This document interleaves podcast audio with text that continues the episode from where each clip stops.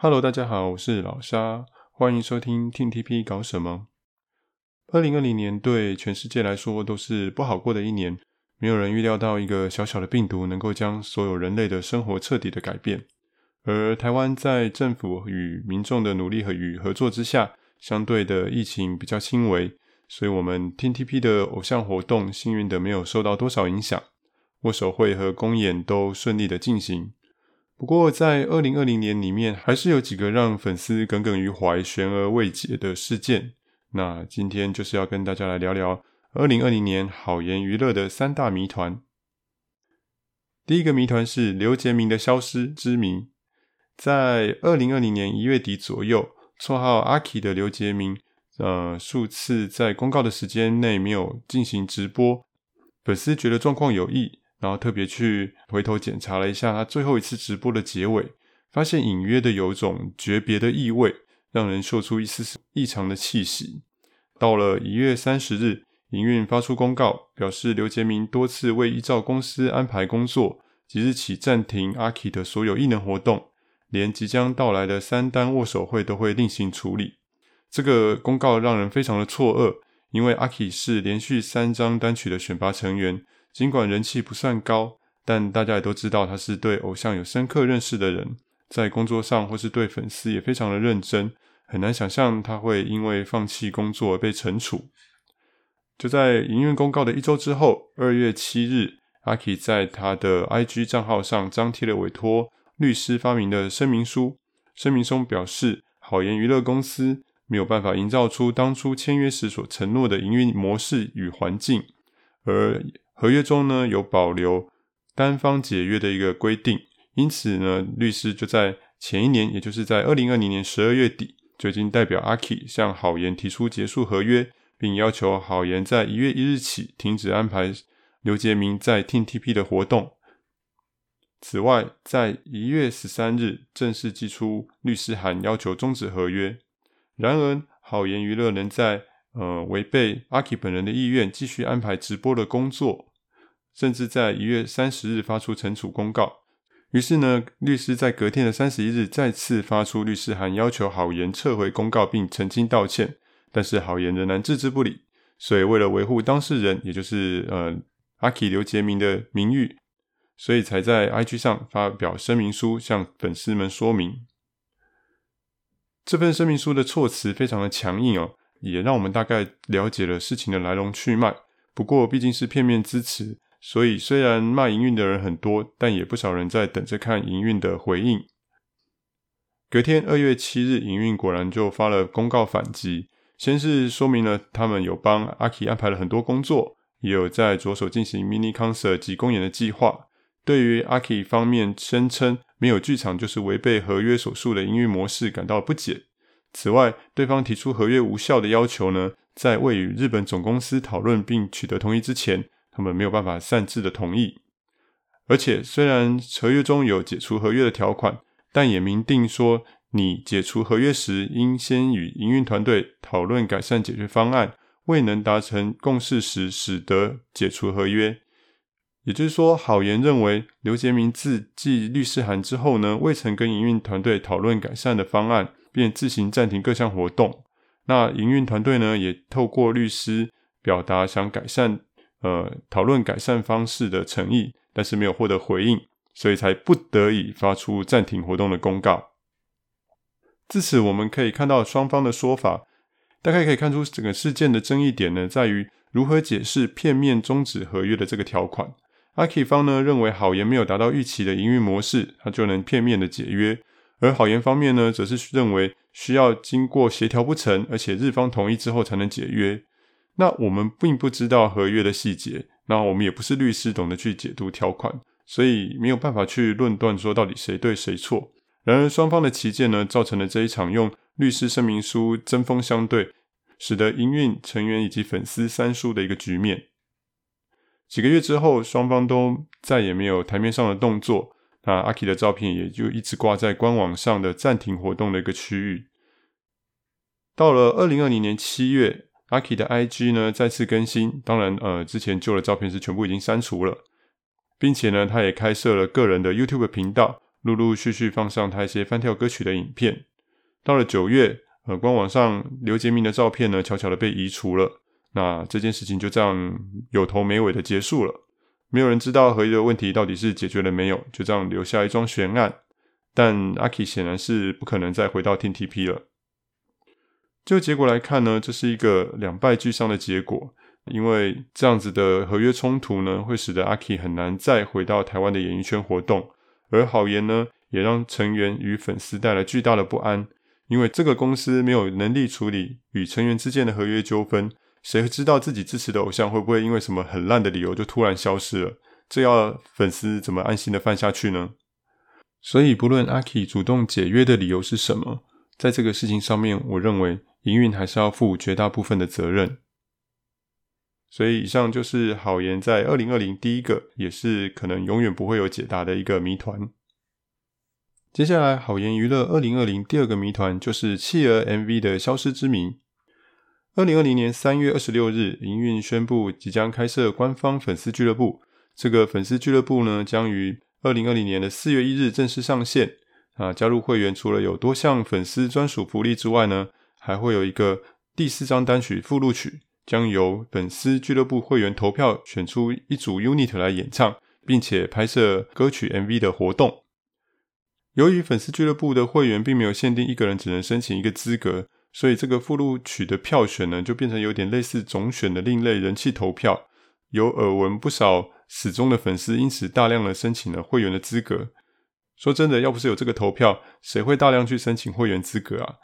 因为那些福利呢，基本上都只有一个人可以使用的。你有多个会员的资格，其实并不会带来更多明显的好处。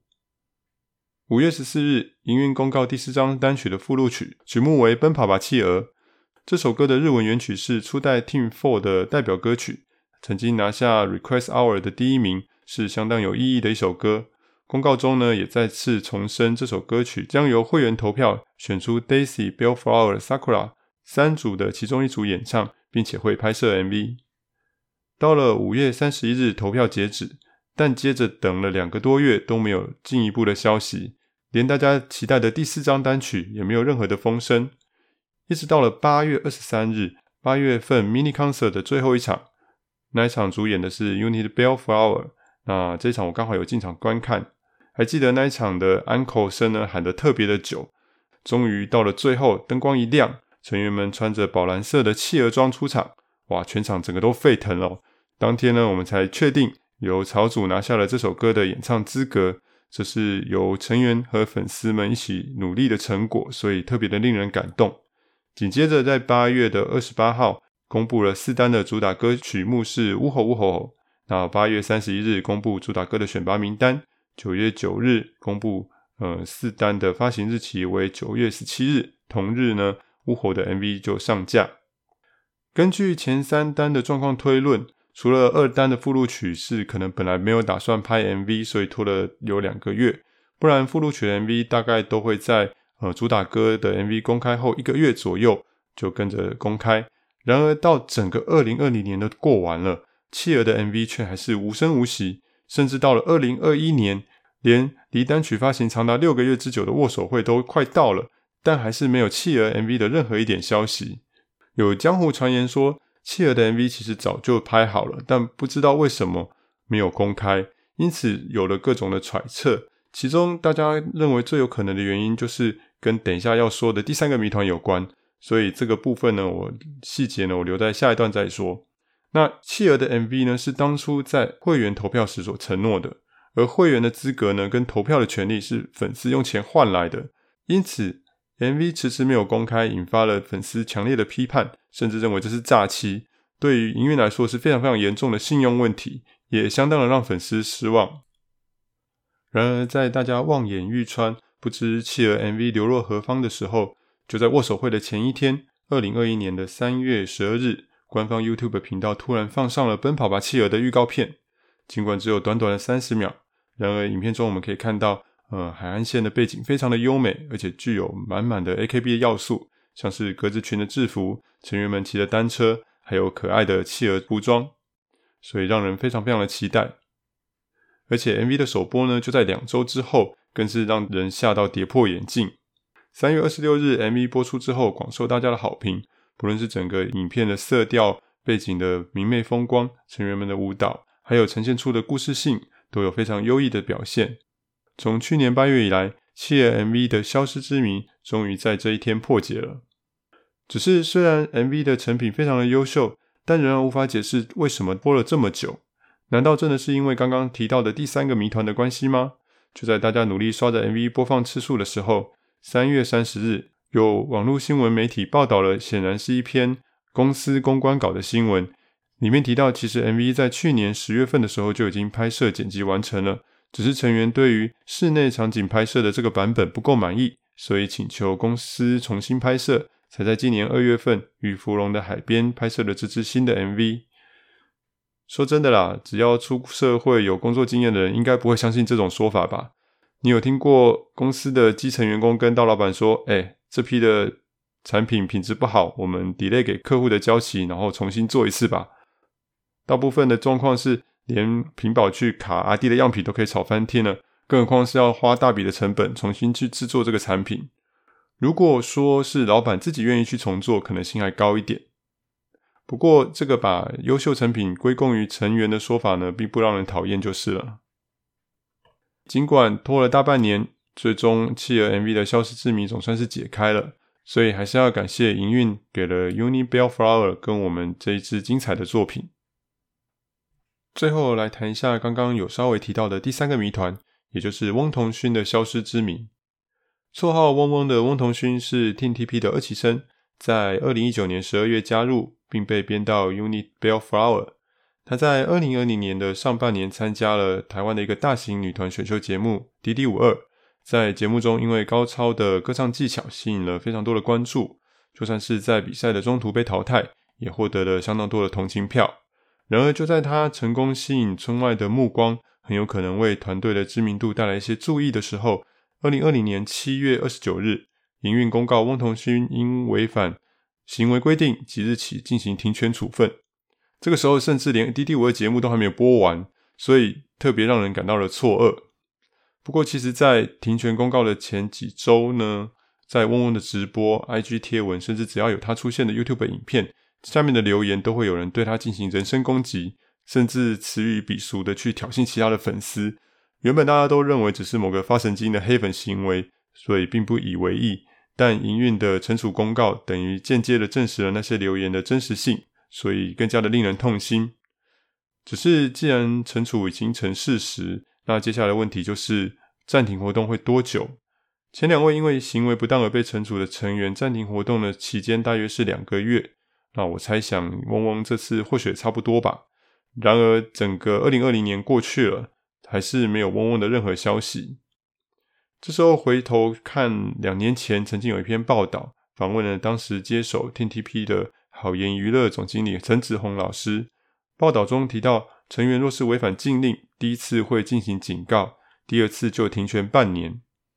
我们不能确定公司是否真的有这么严格的规定，或者是翁翁违规的行为到底有多严重。但当时间进入到二零二一年的一月份，也就是暂停活动的公告半年之后，仍然不见翁翁回归。粉丝们也耐不住性子，开始有了各种的揣测。